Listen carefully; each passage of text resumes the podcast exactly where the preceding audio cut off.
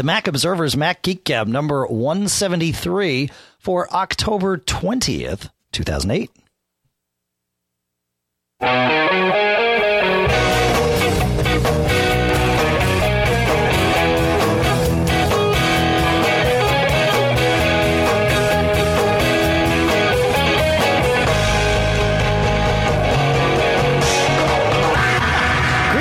Folks, and welcome to the Mac Observer's Mac Geek Gab. I'm Dave Hamilton. I'm here with John Braun, and we're speaking to you. How are you, John? Good. And uh, Pete says, uh, ni hao. Pete is that's right. Pete's in in Hong Kong, listening I in hope, on I, the hope Skype I train. said that kind of right. Anyways, um, how are things? Oh, had a great. No, I didn't have a barbecue because I can't have one of those because I'm not in Texas. I, hey, wait a minute! I never said that barbecues were limited to Texas. But other people did, and you know who you are. I'm just kidding, all in good fun. So I uh, had a, had a great time. You know, grilled up lots of things. That's the proper term. Um, yeah, it was cool. I wish I could have made it. There were a few. Uh, yeah, there were a few uh, uh, listeners there. So, uh, Cool. That's excellent. anyways, moving on. So everything is dropping these days. The temperature. Mm-hmm. And I saw gas for under three dollars a gallon. I bought super for under three dollars a gallon. Wow. Yeah. So uh, of course everything else, uh, other things are dropping too, which is bad. But this Right. is not economy talk here. Otherwise, we'll just be weeping in the corner. Well, we'd have lots to talk about, wouldn't we? Uh, if the pre-show prep is any indication of uh, how this show is going to go, folks, uh, you you might it, the gloves have come off. What? John John and I were uh, were battling it out in in pre-show with our, our opinions on certain answers. So I'm I'm looking forward to seeing how uh, how how that goes here. Let, us get right into it. So the uh, the I, I, see they don't get to see what you say to me in, uh, Go in Skype here. You're No. easily distracted. I am easily distracted, but uh, but oh, it wasn't you. It was Pete in Skype. Says, uh, I know. in addition to taking the gloves off, we need to put our propeller beanies on because it's going to get geeky.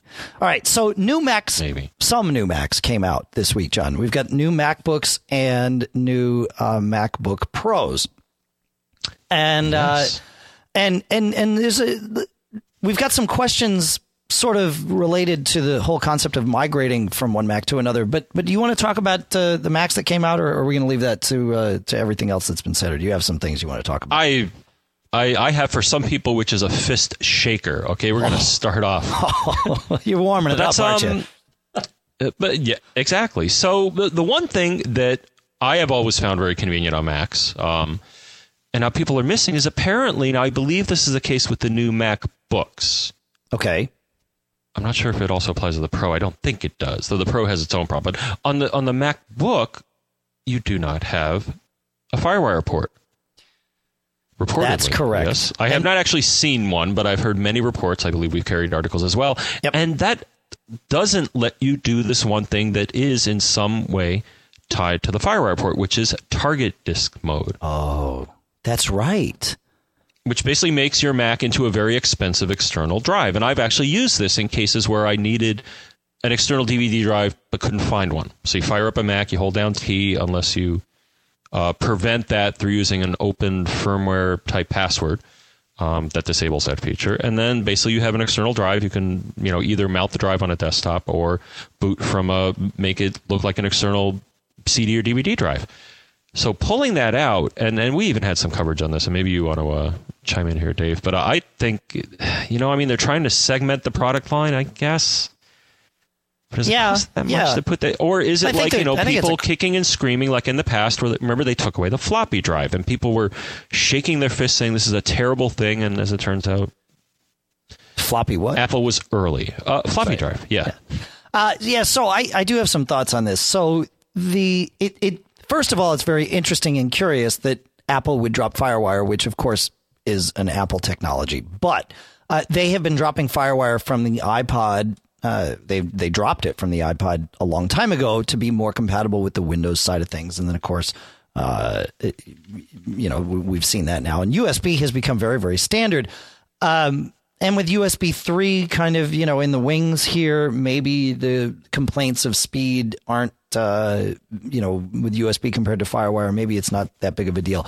I still like the Firewire bus for disks much more than I like the um, the USB Oh, yeah. bus. But It's you know, got you got to you got to look at who this is targeted at. They haven't pulled FireWire out of the entire product line. They've simply pulled it out of the MacBook, presumably as a cost saving measure, right? Because this new MacBook, Sure. if you take out the if if, if you uh, omit the FireWire omission, does that work? That's the double negative. Yeah, that works. Uh, you know, this is a pretty it's a pretty spiffy machine. It's it's a smoking machine for a for a MacBook. So you know maybe maybe that's this was a cost saving thing or power savings or size or who knows you know but but so let's not jump to the conclusion that they're yanking it from the whole product line though they very well might uh, so you know I, I think it's okay that it that it that it's gone but the target disk mode you're absolutely right. This is crazy. I mean certainly for a remote install you can use the uh, the remote install uh, uh, assistant i think is what it's called. I've, I've got it here somewhere it's yeah it's the remote install app and you run the remote install app on the other machine and and then you connect to the the dvd drive over the network and they've updated that software. It's available both on mac and windows. So but you need another computer. But from a troubleshooting standpoint it's the same sort of thing. I can't mount the Mac, what I used to do to troubleshoot uh, was I would set up, let's say the MacBook was the, the machine that needs to, you know, have its drive rebuilt or whatever. I would mount that in target disk mode, plug it in. And now, like you said, it's a very expensive Firewire case. So uh, I'm able to, you know, connect it to any other Mac I have running and run all sorts of diagnostics on it and, and everything. And you can't do that now. You have to get a little more creative and boot from a CD and, and do it that way, a CD across the network and do it that way. And that's, you know, non optimal, but I guess that's, uh, that's how we're going to have to roll. So that, Yeah, and there are ways. I think we're going to talk a little more later. There are other ways that Macs can communicate with one another. correct. Correct. Uh, so they're not eliminating any possibility of, of talking to that machine. It's just one less. Right. Right. And Maybe and who knows? Maybe thing. maybe we'll see USB target disk mode at some point. I mean, there there's no. I, well, yeah, there's no reason. Nah, that it- technically, uh, yeah, I don't know. Maybe it may be there a pain in the neck. Yeah. Well, as far as uh, I mean, this digs in a little bit, but you know, USB and FireWire, I think, have different concepts of how you describe a device and what device can do what, and who can control things, and you know when it requires. Yeah, there's a bunch of things Yeah. Yeah. differentiate between the two. So it may be. I mean, it sounds, or you know, there there are people that make. Well, yeah, we're, we'll talk more about this, right? Yeah. We will. We will. We will. Okay, and the other thing, which uh, you know, the, some people didn't like, but I guess you know, on a lot of machines now, you can only get the glossy or glass screen, right? Well, glass it- now. It's the a glass screen. is- right. yeah, so it's not the matte or you know, which uh, you know, it's anti glare, but it's not as bright. So Right. I, you that's all know, I got to I, say about that. I don't mind it. All the portables I have at my disposal now and that I use, I have the you know, uh, glass screen, and I'm I'm perfectly happy. I, Either you know, I tune it out or I aim the screen so it doesn't catch a reflection. Oh yeah, that's right. Yeah, you do have to worry about that. Huh. Yeah, I, I chose the matte screen for my, my MacBook Pro when you know when we got our new machines back in, in March or whatever it was. And the only reason I did that was because my cinema display is also matte and I didn't want to have two different types of screens to move back and forth between. But uh, you know, at some point I'm going to need to replace the cinema display, so I guess I'll replace it with something that is glossy, and then I'm then I'm stuck, and I've got you know the mat on the MacBook Pro, and so I'll have to spend all kinds of money and and uh, you know my own economic stimulus package, I guess, to buy both all at the same time. So Go for it. yeah, not anytime soon. uh, okay, so uh, yeah, all right. Let's uh, let's let's go to Gene's question because this is this is a good one. My new MacBook Pro is scheduled to arrive Tuesday, though I saw on Twitter that it arrived today. Uh, I'm planning to install everything manually rather than migrating everything over via Migration Assistant, as Dave has recommended in the past, in order to leave behind the cruft of my last three computers. And I can't blame you there, Gene. Uh, I don't anticipate having any trouble installing applications or copying documents over, but I am wondering what is the best way to move mail and all its associated files and accounts. And if you have any other tips or warnings, that'd be great. I know quite a few people will be getting new machines soon, so I'm sure we would all appreciate what wisdom you can share. Well, I'm not sure if it's wisdom, but we'll tell you what we think. Uh, so, in terms of mail, there are two things you need to move first and foremost, make sure you're not running mail because this will uh, create all kinds of problems. In your home folder, which would be users slash whatever your username is slash library slash mail. So home, library, mail. That entire folder, move it over to the other machine and move it over from the old machine to the new machine and replace the contents. Uh, just totally replace replace the folder entirely. And then in home, library, preferences, there's a preference file called com.apple.mail.plist and uh, move that over to the same location, home library preferences on the new machine. And once once they've once the copies have completed, go ahead and fire up mail. It, it's going to have there's some caches and that sort of thing uh, that have to be rebuilt. So the first time it opens, it might take a little longer uh, than subsequent launches, but uh, but that should do it for you. And and your keychain, you know, that's one other thing to to move, which is in uh, home keychains, I think. So make sure you move that over. Otherwise, mail's going to, if you don't, mail will ask you for your passwords uh, because it doesn't store them in the pref files. It stores those in the keychain. So, so as far as mail goes, that's that. And, and don't forget keychains because documents are easy to remember. Keychains are not. So, you got Good point. So if you want to start fresh, then start fresh with the keychain. Yeah. You could. And, and you know, that's a perfect There may time. be cruft in the keychain. Who knows? I have a lot of cruft in my keychain. That, that's one thing that I I considered not moving over, but I did because I just couldn't bear to to lose all that. Uh, but if you are going to start fresh with your keychain, might I recommend? And and they don't pay us to say this, but I'm happy to say it anyway. 1Password from Agile Solutions. It is a fantastic, way better than the keychain for web passwords. Now, you're still going to use the keychain for mail passwords and other application passwords, uh, but and and to be fair, 1Password actually uses the keychain as its as its repository, but uh, it it is fantastic. It's such an awesome utility for uh, for managing your your passwords. It's cross browser compliant and it'll generate strong passwords and all that great stuff. So it allows you to easily have different passwords for every single app, every single website that you visit.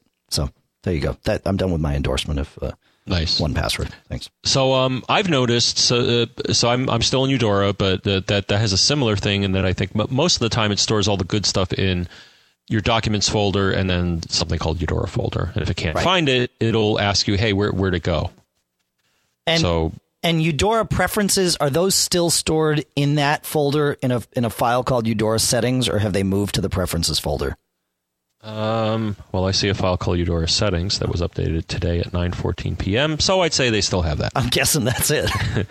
yeah, from what I, I, haven't I haven't wiped out my Eudora folder for a while, but yeah, it, it, from what I recall, it asked something where as long as you locate the folder, that it's all happy. I think it's just looking for yeah that folder. Actually, that file. I think that's what it looks for. It's like where is it, and then yep. then everything else is Wraps automatic. Around. Now I've noticed Mail. I haven't made the leap yet, migrating over to Mail, but a lot of Mail programs, Mail has a way to import Eudora and, and other things. It does. It does overall.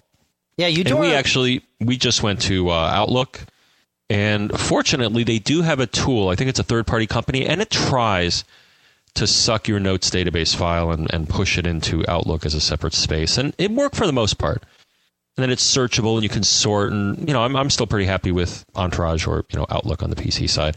But they did have a tool that brought everything over. So a lot of this maybe, you know, just mail migration. There are probably niche companies that do things, you know, from some formats to other formats, or it could be the vendor itself. I, I would think sometimes they encourage you to migrate from another platform. So it's in their best interest to provide a, a tool. All right. Uh, should we move on to uh, to Jamie here? Yes. Okay. Uh, so I need to find Jamie's email. I had a quick question regarding selling old Apple hardware. I'm not looking to sell my Mac or iPod yet, but I, when I upgrade, I wouldn't mind getting some cash for my current setup. I know Apple doesn't have their own buyback program, so what are my best options in terms of selling my stuff? Also, would I have to swap in my MacBook Pro's original RAM upon selling it? You know, I I'm reading this question. We either spent a lot of time prepping this before the uh, the show one day, or we put this in a show and I don't I didn't cross it off the list. So if this is a repeat, folks, I'm just going to apologize, and that's going to be that. Uh, but let's go through this, John, as though we haven't done it in the show before. But I'm having a massive sense of deja vu right now. I'll check on that while. Uh, Okay, I, I know we checked on it in in the show notes and uh, previous show notes. We even used our Google search tool, uh, eh, the new so, show note search tool, and it did not yield the uh, the the links for the companies we're about to mention here. So I'm gonna have to uh, I'm gonna have to say we're just gonna let the steamroller go. Uh, so as far as selling your machine, you know, th- there's a couple different ways. Friends and family is is one option. Um, obviously, you could, you know, one one thing I would do, John, is go down to your local mug, your Mac users group, and and uh, or if you have an email list for your mug and it's acceptable to do such things on it, uh, you know, announce that you've got a Mac that uh, you know you're trading up and you've got this one for sale. Um, you're you're listening to shows there, aren't you? I can hear it echoing through, John. sorry. That's all right. Um, so that you know, or eBay, right? That, that's that that's yet another option. So Oh, uh, sure. Okay. are- no, I'm looking over. Yeah. No, we didn't talk about it. Anyways. Okay. Sorry about that. Um, yeah, a number of things. So, so you were saying eBay, Yep. of course. Um, yeah. I don't do a lot of eBay. I've, I've Some- had sometimes luck. it can get. Oh, okay. yeah. Yeah.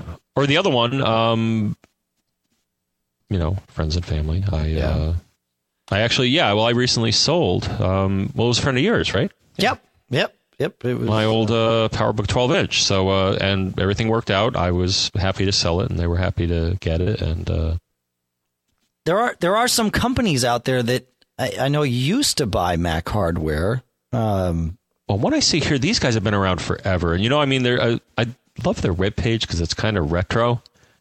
and then I don't think they really changed the basic design. and who's But I think it uh, Shreve uh, Systems. Shreve Systems. Okay.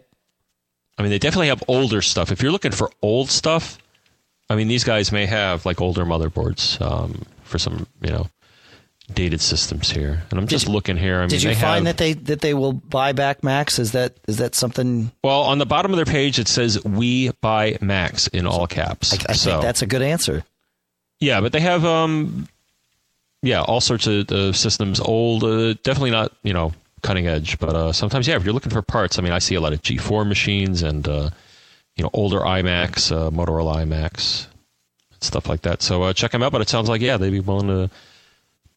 Uh, so so as far as third party RAM, I I wouldn't Jamie, I wouldn't say you have to take that out. I would certainly divulge that to whomever you- you're selling it. Uh, but but no, you don't have to sell a machine with Apple RAM. So no, I I, think you're uh, I, think you're fine there. I, I would in fact.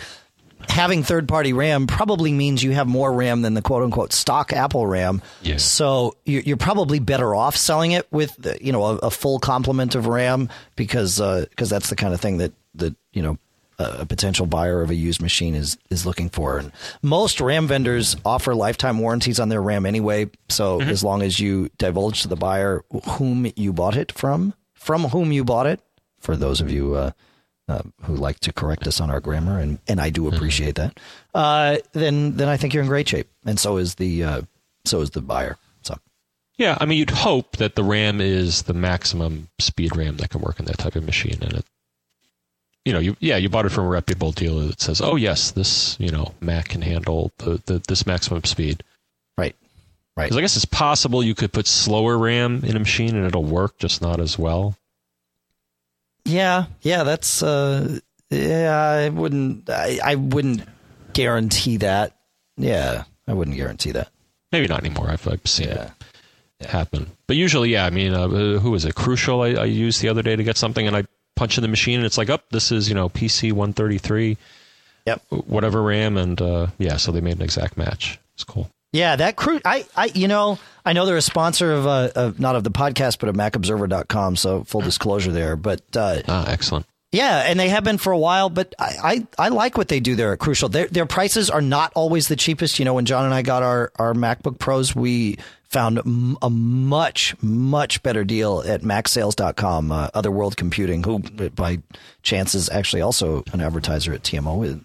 Many companies in the Mac market are, so no no great surprise there. But uh, but but yeah, I used Crucial actually to buy RAM. You know, I had to buy RAM for for one of our servers down in in Virginia, John, and I don't get to, you know, I, I wasn't going to drive down to Virginia or fly down. So uh, we have our network operation guys plug in the RAM there. But the last thing I want to do is order the wrong RAM, have them take a server offline. So we've got, you know, some service that's not available and, and, and go put the RAM in and then have problems. So I, I did the same thing. I used the uh, crucial memory configurator or whatever it is and walked through and it said, for this computer, this is exactly the RAM you need. We guarantee it. And sure enough, the machine was down for about three minutes while the guy popped in the RAM and, uh, it's been running fine ever since. And we're and we're using all the new RAM. It's uh, it's great. So that's uh, that's that. Yep.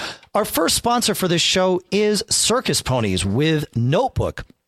Notebook 3.0 came out uh, late last month, less than a month ago, and uh, it is a piece of software that allows you to create electronic notebooks uh, for various different purposes. Anything you want to organize or track, uh, you can create a notebook to do it. And version 3.0 adds some interesting new features. The first is sketching. So you can actually use your uh, mouse or if you have a, a tablet, you know, you can sketch with a stylus and diagram right on your notebook page, pages. So you can take notes in an outline view. You can make sketches right there on the notebook pages. And you can pull in a PDF if you want. And then sketch on the PDF, annotate it, mark it up any way you like. Also has a new diagramming tool that lets you create flowcharts and really, if you're if you don't want to trust your sketching, uh, you, the diagramming tool is sort of a, a, middle ground there where it where it'll kind of help create the structures for you, and you can you can fill in from there. Um, Notebook 3.0 adds the ability to have any page of the notebook opened in its own window. So if you're in one notebook for you know let's say you have a notebook for uh, a, a, project that you're working on and you want to see two pages from the same notebook at once you can do that with uh, with notebook 3.0 and uh, listener jeremy actually points out that notebook 3.0 has indexes or they're, they're called MultiDex in 3.0 that allow you to produce lists and to-dos and all kinds of goodies from the data that you already have in there. And and, and for jeremy that is the uh, the end all be all feature that uh, that makes notebook totally uh, mandatory to have on, on his system. Notebook 3.0 from circusponies.com is $49.95. Uh, if you bought Notebook 2.0 since uh, at any time during 2008, since January 1st, uh, you can upgrade to version 3.0 for free. Um, so, so definitely check that out. If you have a copy that you can't upgrade for free from, you can do so for $19.95. Otherwise, it's $49.95. And of course, there's a free trial available. So go to circusponies.com and, and check that out. Moving on to the show, we have Mark with uh, with an interesting question. I don't think we have a perfect answer for it, but uh, we're sure going to try. Hi, John and Dave. It's Mark calling from Melbourne, Australia. A long time listener, first time caller. I love the show. Look forward to each episode.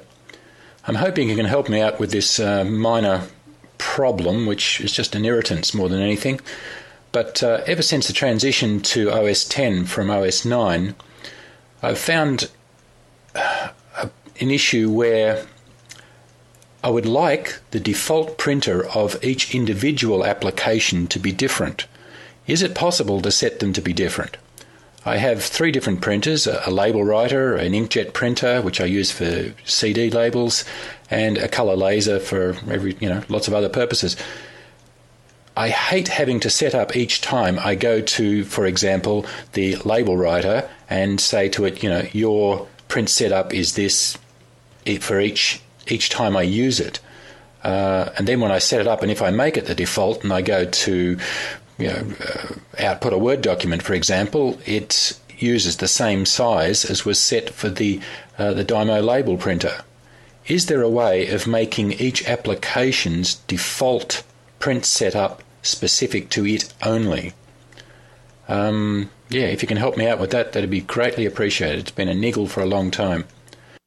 All right. Uh, so I looked into this, John. I, I know you did too. Um, I found there is no way to have a printer default for specific applications. Uh, at least that that that was everything I found. Did you did you find anything different?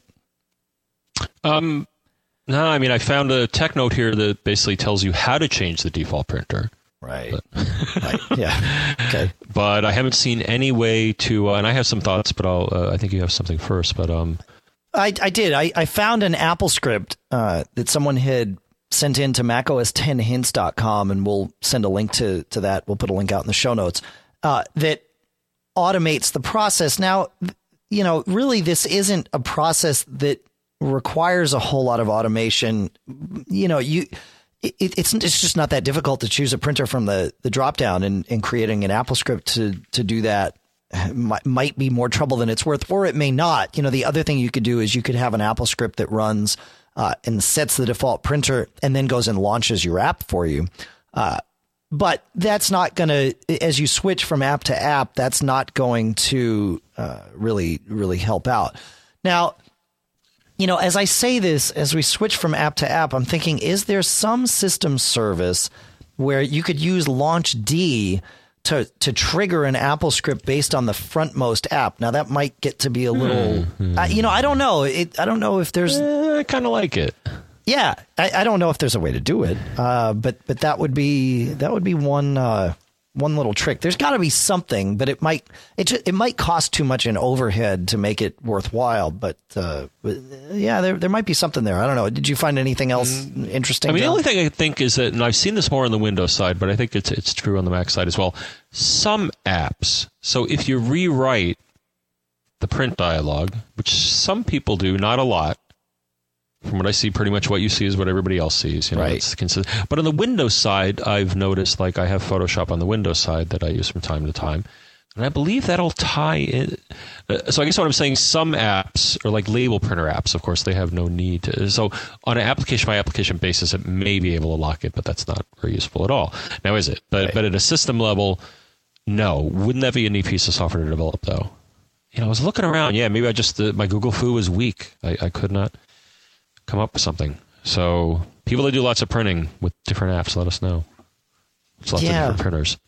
Yeah, I don't. I, am looking to see. I was looking to see if there was a uh, a way to use the lpadmin command from the command line to to set the default printer, but uh, but I don't. I don't think there is. Um, if there was, that that would definitely be the way to uh, to do it for you know with with launchd because now you're only issuing one command and not an entire Apple script that's launching an app and, and doing all sorts of crazy things. But you know, there's got to be something that could maybe, and you know, I'll, I'll search around. We'll see if we can find something. Hmm. But something that'll like map a function key or some, you know, not that, not still, you know, you you, you know, gotta, an offbeat key to make this the default printer. So at least all you have to do is hit a key on the keyboard to switch. Well, kind of like an Apple script.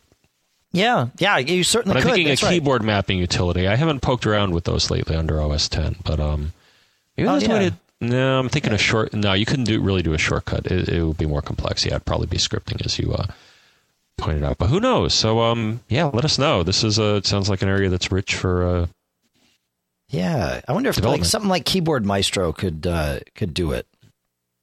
You know, that's uh, I, I wonder. Yeah, again, I haven't looked. Some... I really haven't had a need to, you know, the, the the initial thrill when we saw the first keyword remapping utilities. just like, wow, isn't that great? it just doesn't get me that excited anymore. I'm sorry. well, yeah, we've, we've we've the OS delivers a lot of what we need. So yes. All right, uh, let's move on to Bob. Bob has Bob has a question that I loved researching. So Bob says. I'm a teacher. I have a Mac lab where I teach graphic design, photography, and web design. I would like to be able to control internet access in my lab. As you can imagine, if I'm not constantly watching, some of my high school students will wander off on the net. Is there some software or some type of Unix command that I can allow, that I can use to allow or disallow access to the internet per machine? All the machines have static IP addresses, and the students must log into a machine to use it. I use remote desktop to monitor the machines. I have internet access turned off to the machine at this point by leaving the router address blank. Uh, network access is locked down, and the students don't have admin access, so they can't change the router address. And he goes on to talk about some things that he has tried uh, that that didn't work the way he needed to. But essentially, if the router address is not set, the computer doesn't know how to get on the internet. Once he sets the router address, it's fine. He also uses deep freeze to uh, make it so that if the machine is rebooted, even if the router address was set, once it comes up from a reboot, Deep Freeze restores all those initial settings and it no longer has a router address and he's in uh, he's you know back to uh, back to ground zero, no internet access. So, uh, and he can use remote desktop. That's the uh, those are the parameters. Now there is an assumed parameter here, which I have confirmed uh, that he does not have access to the router. The router is school wide, and this is just for his classroom. So we've got to do this on the machine, and that is uh, that is our challenge. Should we choose to accept it, John? Now, uh, I, I, have a I have a, an answer, but it, it, I, I, can tell you're you're chomping at the bit here. So so go. No, you well. All right, I'll go. I would say, well, hmm, all right. You, you, this is an ethical question as well. I would say just get your own router. No, uh, you want to play nice. Yeah, um, I've done this in the past when I've you know worked in certain like research groups where we wanted our own network, and I'm like, you know, we want control over our network, and they're like, oh, yeah, we're not going to let you touch the corporate router. And I'm like, well, how about if we get our own router and you let us tie into the backbone and and we do it that way? And they're like, okay, but you have to manage the router. Now, you could either be naughty and get a router and hope no one notices, which of course they will if your IT group is, is at all competent. but then you'd have to learn how to manage it. But you know, like even the, the airport, um, does have a limited ability to do access control based on MAC address and time frames. It's you know not as full featured as routers as far as uh, what to allow, and and you can use some other mechanisms to you know make sure that a specific machine is locked down to a certain IP and rule set. But um, now to me that involves cost, yes, and involves additional effort. Um, yep. But to me that would be and I think you agree, my preferred way to solve this sort of problem. Now, I'm, I'm not saying you should get hardware and hook it up without telling someone. That that I'm going to discourage. Nudge, nudge, wink, wink. Sorry. All right, so I'm I'm gonna. This is where I'm going to have to deliver the smackdown, right? Just to make things interesting here. So no, but but really, I and I do agree with you. You, you know, you don't want to invariably, if you set up a, a, router that the network admins or admin, which is often the case in a in a high school, there's you know typically yeah. one person.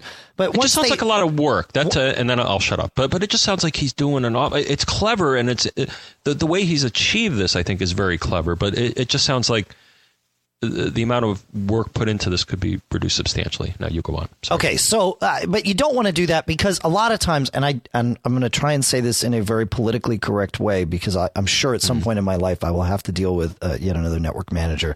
Uh, it it is possible that if that this is the domain of this department or person, and you start mucking with it and, and without their uh, knowledge or permission, and they're going to go ahead and get uh, get upset with you, and then they'll make your life very difficult and miserable for you know probably about fifteen years until you retire, and uh, or maybe twenty five years. I don't know how uh, how old you are here, Bob. So let's say it's thirty five years. Let's say you you know you, you you're a you're a young uh, young guy here. So, uh, but whatever, you don't want to uh, impose that sort of restriction on your life.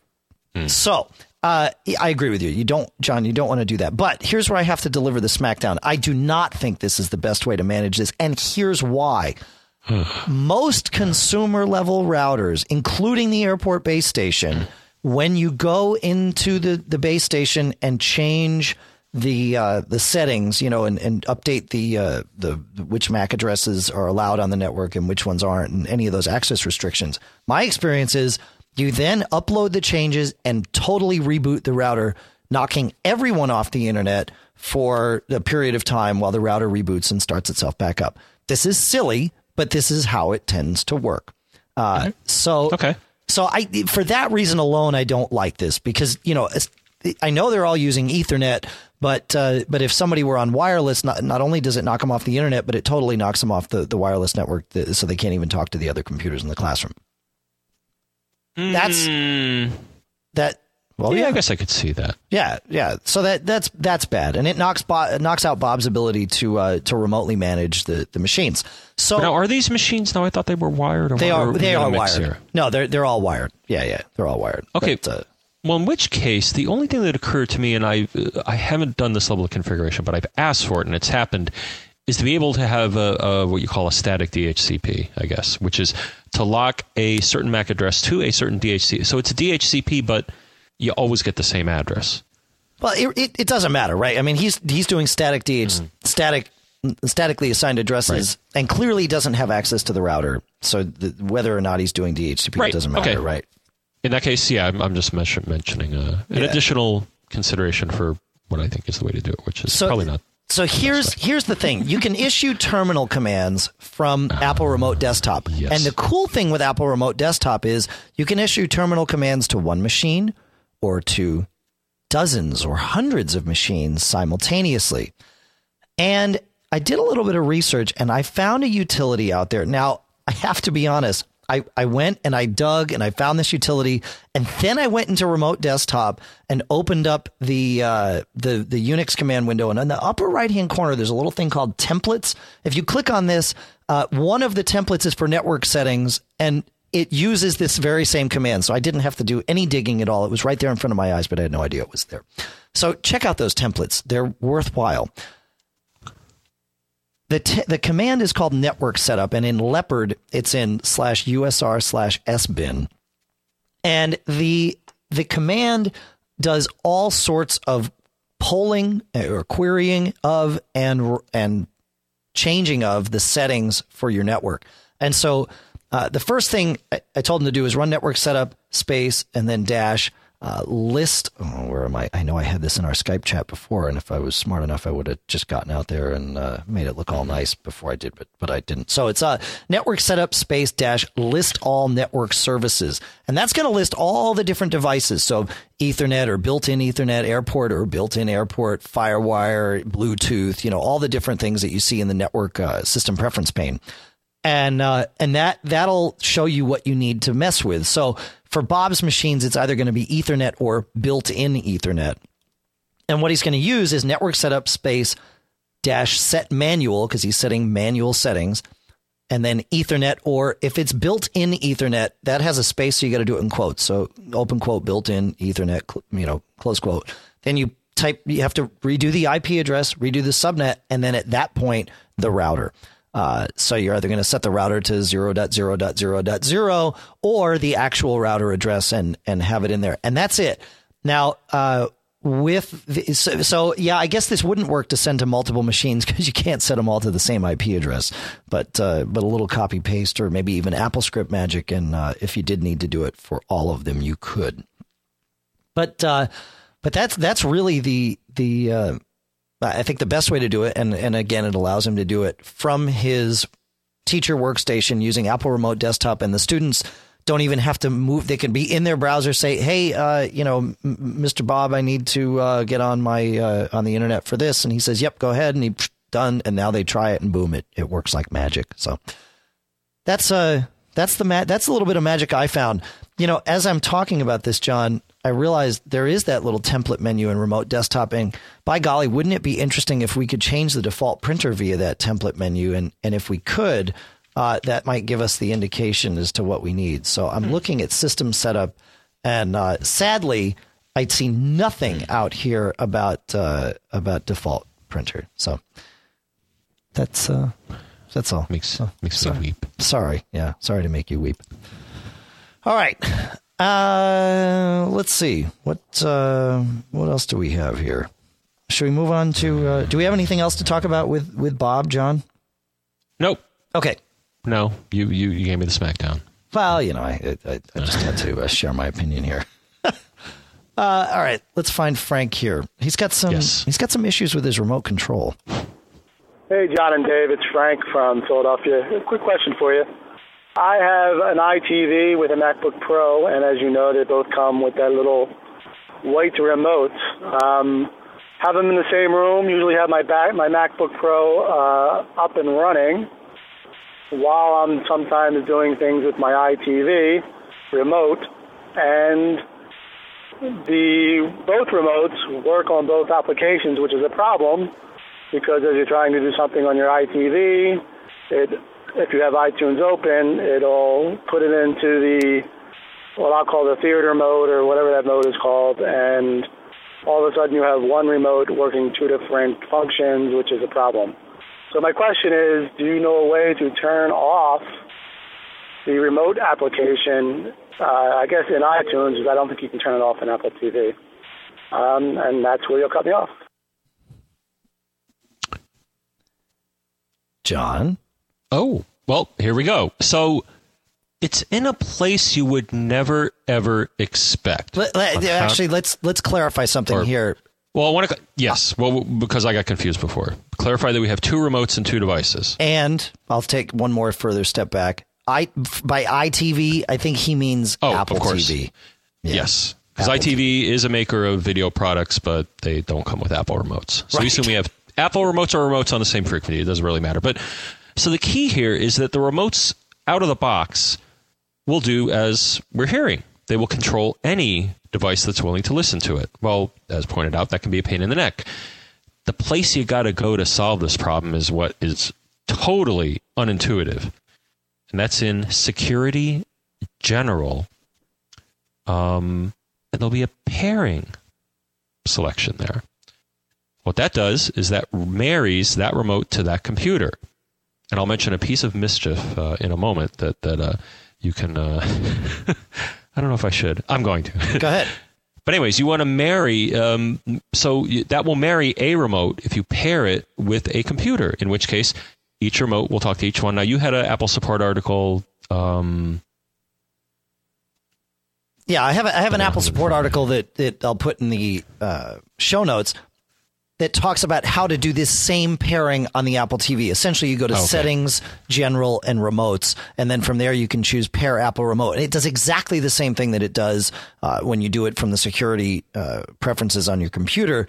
It makes it so that that remote only talks to that Apple TV. So you could have two remotes in the room. You could have two Apple TVs in the room. I don't know how many of us feel the need for that, but uh, but you certainly could, and you could pair a single remote with each, and then that's the only way that that's going to work. Uh, so it makes it very handy. And I'll just say this, and this will be a lead into uh, to your your anecdote here, John. But if you have an Apple laptop, I highly recommend going into the security settings. And if you don't use a remote or didn't get a remote with it and don't have one, turn off the secure, turn off the remote uh, sensor uh, because a I think it might save some battery life, but but there's some some argument as to whether it it, it actually turns anything off or not. But far more importantly, it keeps anyone with a remote from mucking with your computer. Now, if you do use a remote, pair it because it keeps anyone else with a remote from mucking with your computer. And John, that's your uh, and, that's your open. And here's the big muck: is that in a lot of situations, um, I believe you hold down the play pause button. So this is one of those built-in features.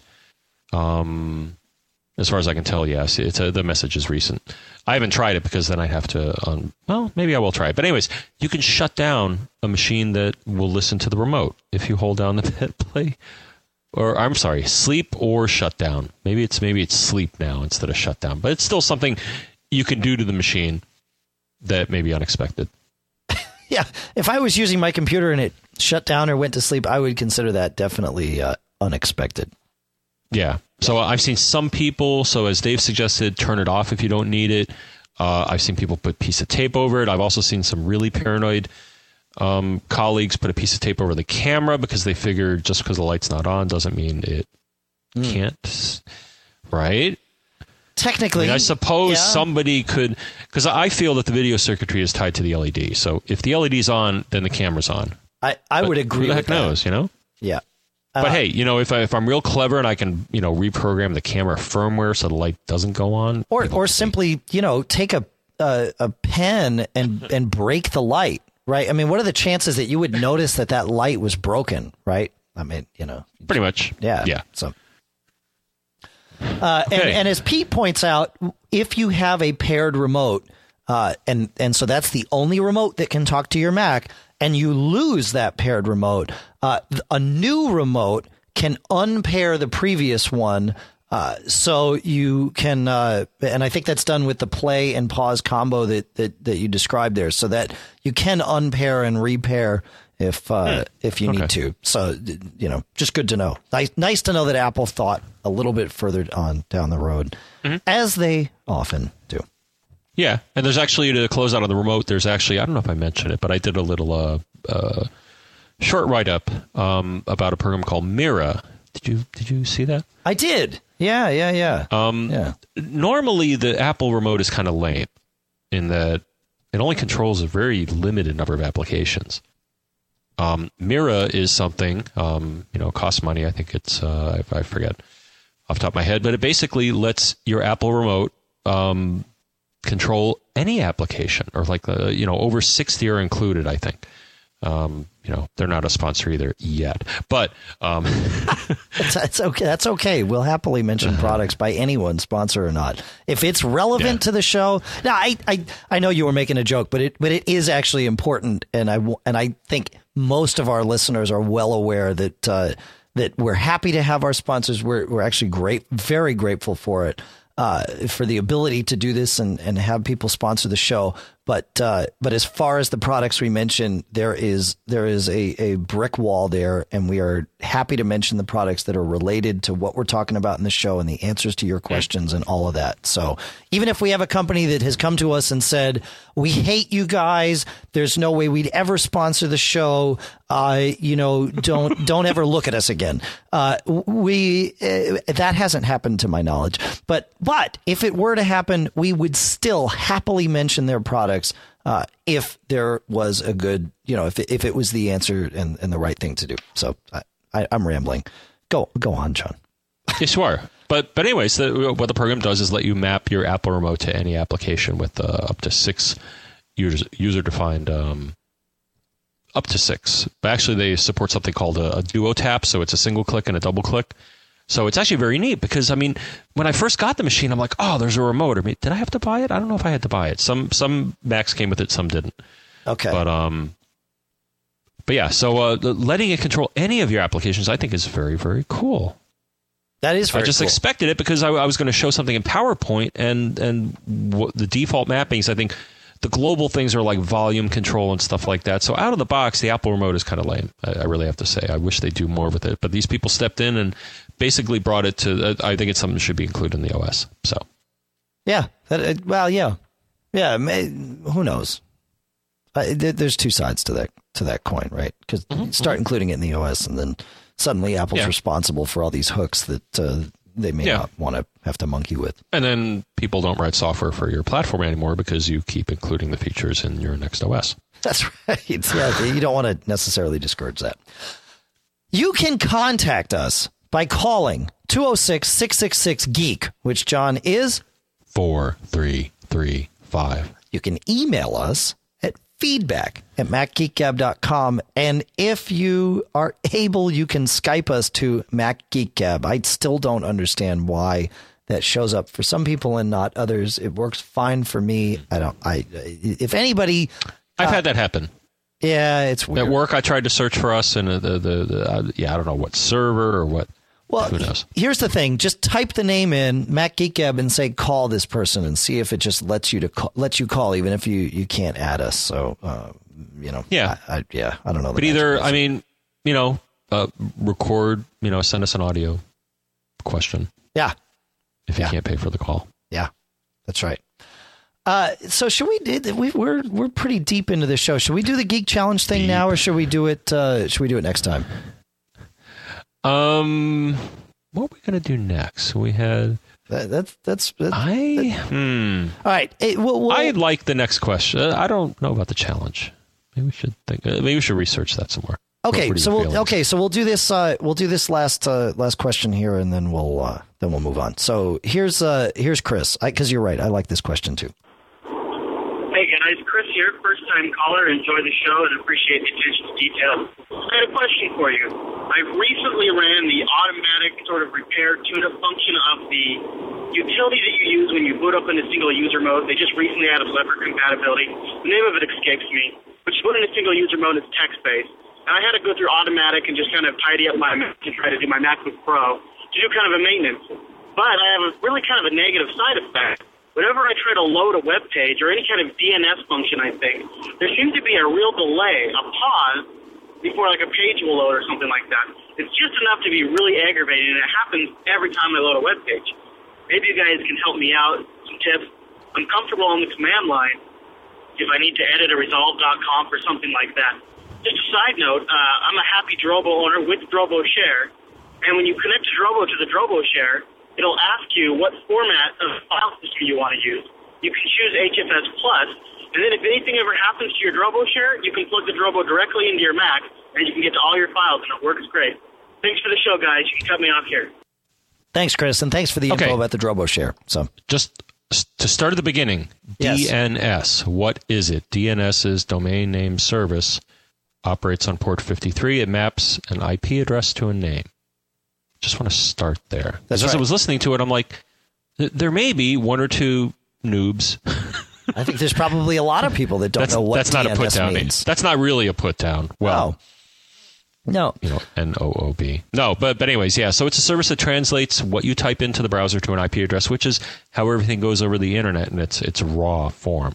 yeah. How, how when you go to MacObserver.com, your computer knows to to attach to the computer with a, a specific IP address. That's all handled via DNS, and, and we could go into root servers and all that crazy stuff, but we're gonna we're gonna skip right over all that now. And uh, and and I I know, John. I I I, I Sorry, you dropped out for a bit. Got it. Okay. Uh, we're we're here. We're fine. Um, so the idea here is, I'm not convinced that this is a DNS problem. Okay. Eh, because if it was, you'd be having this same problem with mail uh, and any other app you ran on the internet. Uh, and so the way to configure this, right? Maybe.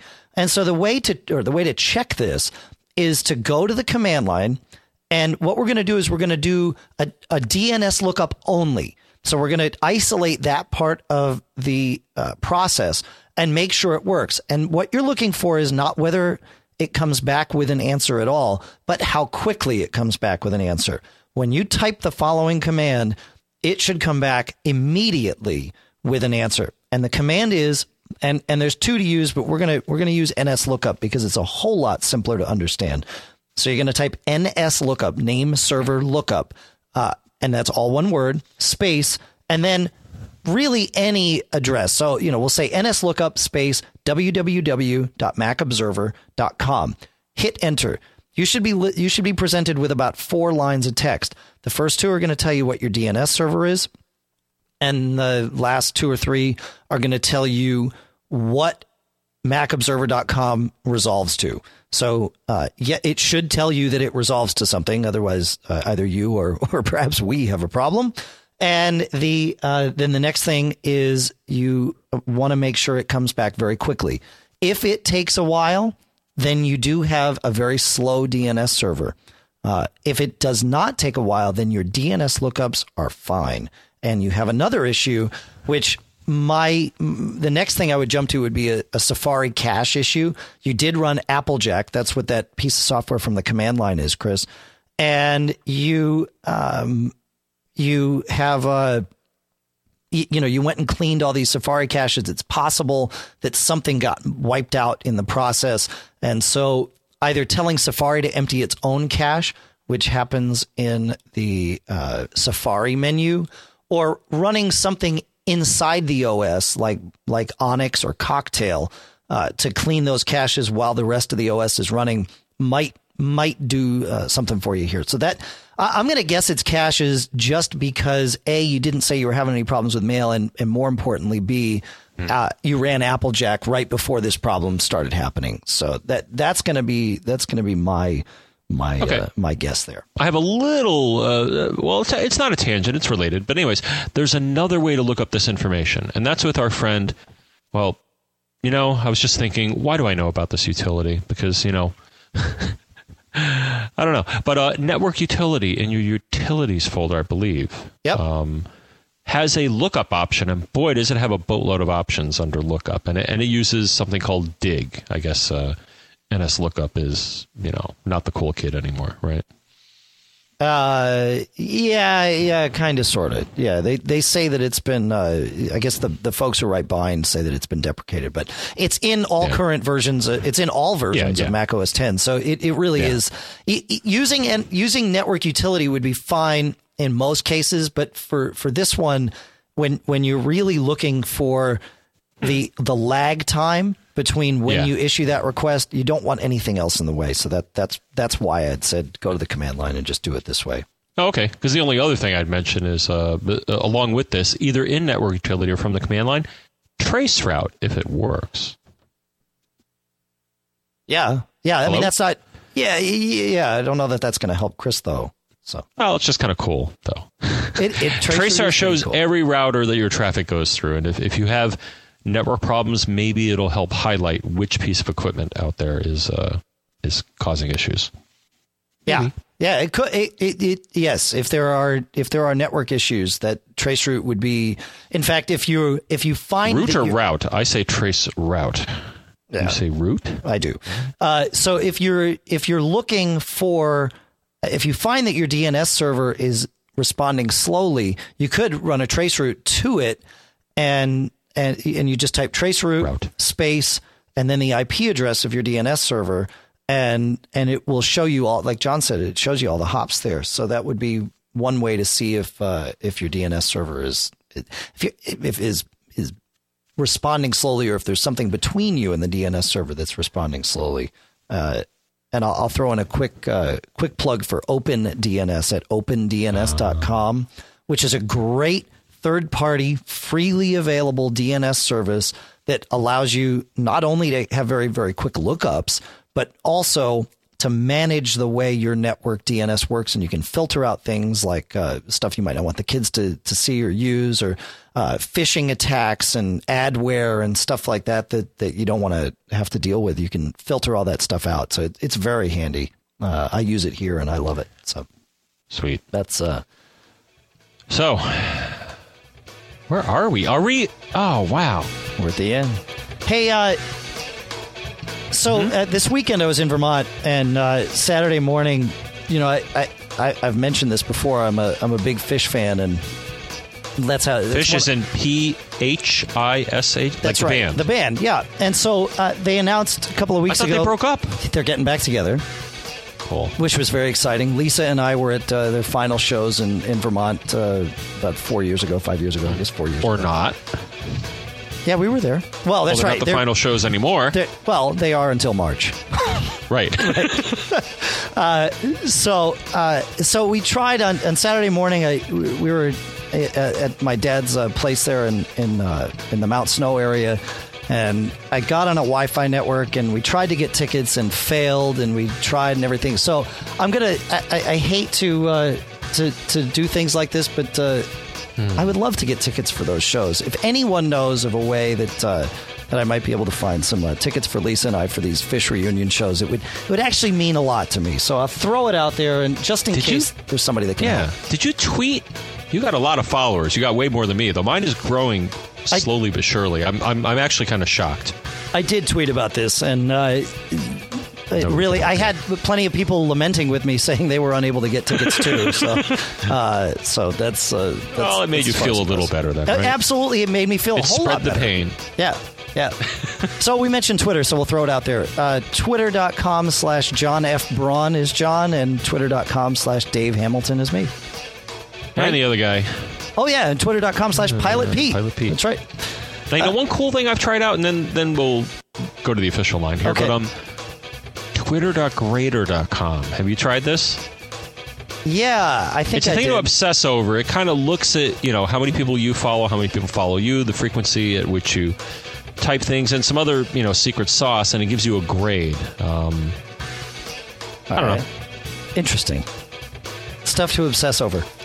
Yeah, pretty much. Yeah. Oh, Uh, did you see there's another one that'll tell you when people stop following you? And then I'll shut up about Twitter. But to me, it's like, you know, I I just can't see that leading to anything positive. It just leads to confrontation. That's that's never good. So Never good. that's all I'll say. Okay. Macworld Expo is January 5th through 9th. And uh, of course, we'll be there. I, got to find out our exact times, but John, you and I will be doing at least one, if not two, uh, live Mac Geek Gab podcasts from the show floor. Really? Yep. Live? You I'm bet. good live. You Well, maybe, but We're gonna we're gonna do it, and you can geek challenge us, uh, you know, and uh, and we're gonna we're gonna see what we can do. Uh, so that's that. The iPhone Alley podcast is uh, Michael Johnston's podcast, and of course, Michael converts this show to AAC for you, and iPhonealley.com is his website. Check that out. CacheFly provides all the bandwidth. cachefly.com for this show.